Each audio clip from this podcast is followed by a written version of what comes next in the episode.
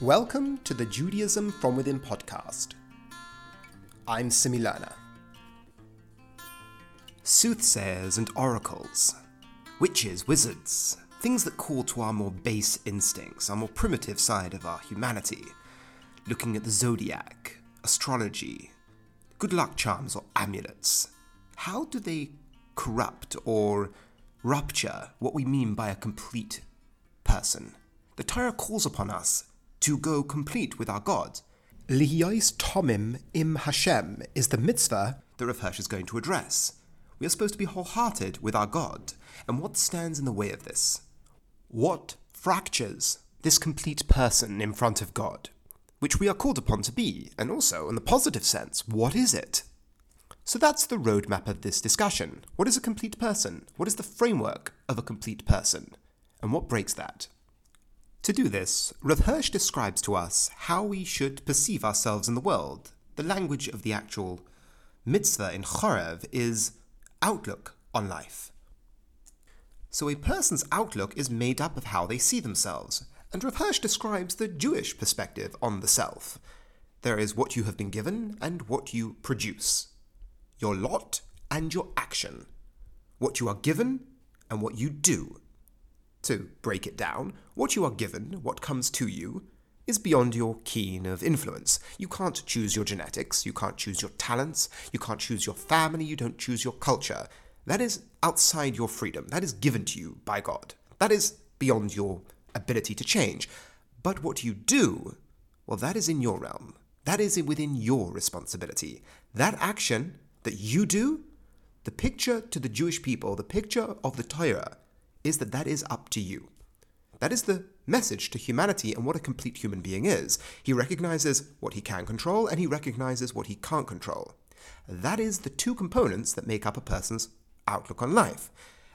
This may sound trivial, these first two components that Rav Hirsch puts on the table, but just to point out that these two components that Rav Hirsch describes, if you disagree with them or your worldview is different, you will act in the world in a different manner. So, to restate them, the first part is the unfree part of your existence, what you are given, that you don't control. The claim is the second half, what you do, well, that's sort of in partnership with you and God. I mean, there is the you there, and there's the God that allows it to take place. But if you don't think you are free in what you do, and you look at what you are given the same way you look at what you can do, and you deny the freedom in your life, you act differently. And there are psychological studies that seem to back this up two groups of people. The first group is told to read or spoken to about ideas or quotations that seem to undermine the existence of personal freedom, talking about that we are just a necessary result of prior causes, and the, that sort of thing. The other group are reading statements that reinforce their belief in personal responsibility and free will, and they find that the first group, the group that had their belief in free will undermined, are more likely to cheat in a maths test that takes place afterwards. So, how you look at yourself in the world very much affects how you act. So, that's the first two aspects of what we mean by a complete person. But then, in reference to this mitzvah, is the third component. The third component is what you do.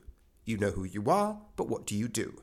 And the calling of the Torah to be complete with your God would be the instruction that flows from the Torah. What to do at any given moment, what to do with one's life, one's goal is dictated by the Torah. It's not so simple, obviously, written and oral, and obviously that's not a simple statement, but the general gist of where a person should be going, what a person should be doing, goals and aspirations, things the individual is striving for, the Torah is providing that.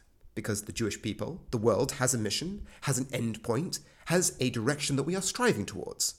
That comes from the Torah. So, to recap our three points, you've got where you're coming from, where you find yourself now, your lot, what you are given, which incidentally would go on to Rav Hirsch's understanding of divine providence or hashgacha pratis, what you have right now, what tools you have to work with right now, be it your environment, be it your culture, be it where you are standing this very moment. That is what you have to work with as your raw material, and where you are going, and that is up to you. And lastly, how to get there, and that would be your instruction, your duty from the Torah. So, where you're coming from, where you're going, and how to get there. That is the complete person. That is a complete person before God. And that is this commandment. So that's the first point, the positive. But now let's talk about the negative. I opened up with necromancy, I opened up with soothsayers, I opened up with rolling dice. The reason I did this is because the Torah does.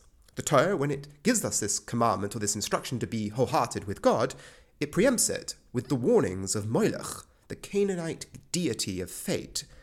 It preempts this with necromancy, talking to the dead. And Hirsch picks up on this as what ruptures the complete person. And he does it in a modern context.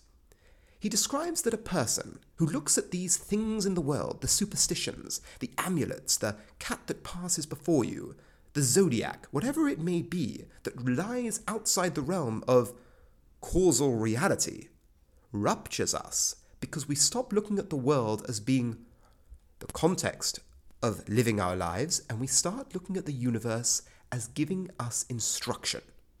Yes, the universe starts talking to you.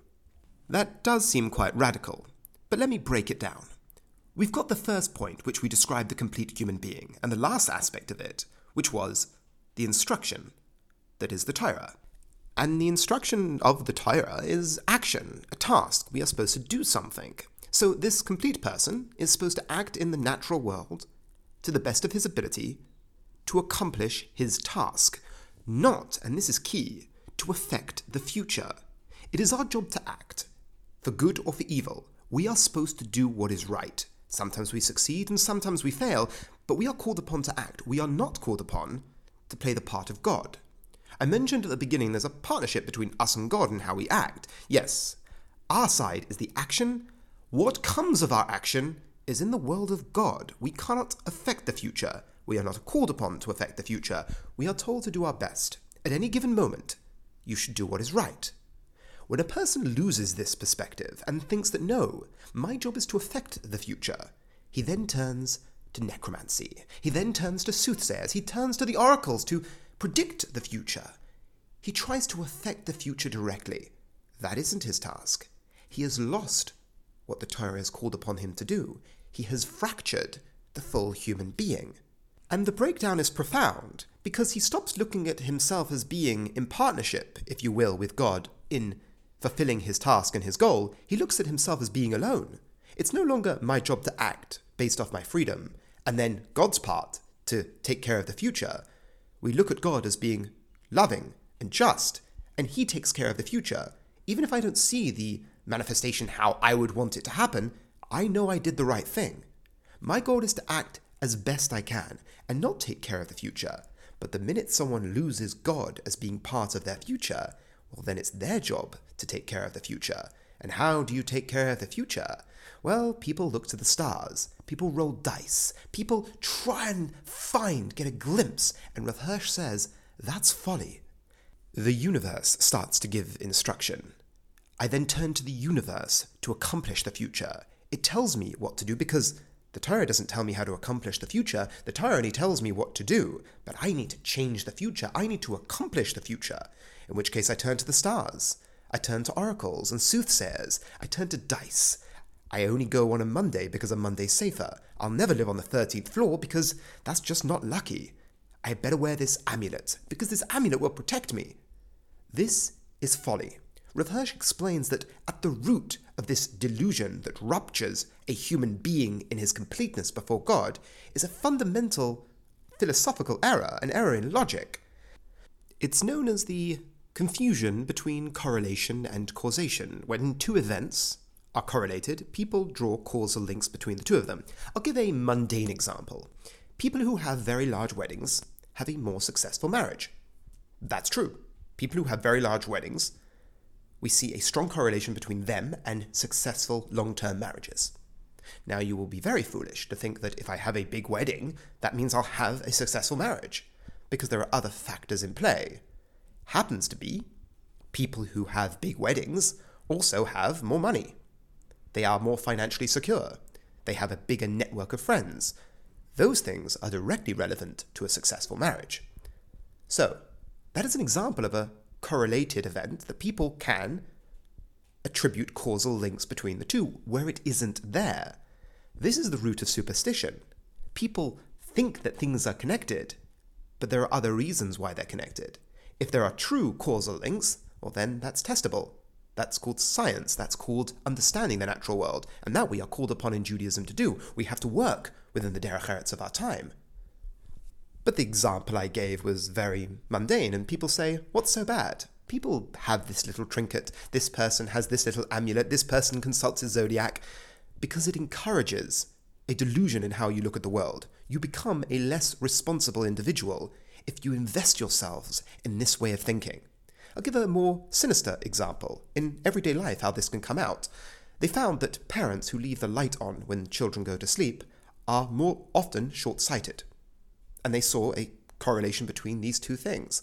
And parents were encouraged to turn the lights off. They couldn't explain it, but they saw this causal link between these two things the lights on at night and children being so short sighted. And parents were being ridiculed if they let a lamp on in the child's room. It then turned out that what was the problem? Those links weren't causally linked. Short sightedness is actually genetic. But parents who are short sighted more often kept lights on. So, another example how being sensitive to this fallacy makes you a more responsible person, something that the Torah calls on us to do, to act in the world responsibly. Giving in to delusions, giving in to makes us turn to other things. So, to recap this last point, a combination of the more root cause of stopping looking at yourself as simply having a task, but thinking that you have control or a responsibility to affect the future, pushes you down a road where you start looking at the universe for instruction because the universe is talking to you. The universe is telling you not to go on a Tuesday. The universe pushed that book off the shelf which means that book is definitely something I should read. And Hirsch says it is either the correct thing to read or the incorrect thing to read. Waiting or taking instruction from it falling isn't your job. So, in summation, Liois Tamid Im Hashem. To be complete with our God, our outlook on life is made up of where we came from, what we are given, and what we are expected to do, the task we are expected to live our life according to. And that's the Torah and we are responsible to live out the task. The future, that is up to God. A person who loses that perspective, who breaks down that complete person, not only loses sight of what his task is, because his task is not the future, but loses sight of what's giving him instruction. And that breaks down the complete human being. Rav Hirsch describes that when a person considers the future his responsibility, well, then he tries to affect the future. And this he does through consulting the universe. The universe, which Rav says is dumb. The universe cannot know the future. That is up to you and God. And Rav draws our attention to what gives rise to this delusion. Thinking that you can predict the universe, you can predict what's going to happen. A confusion between correlation and causation.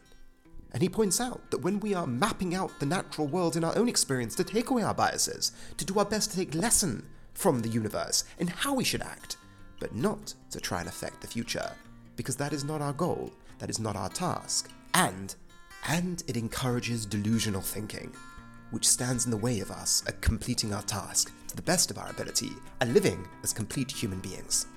Thank you very much for listening.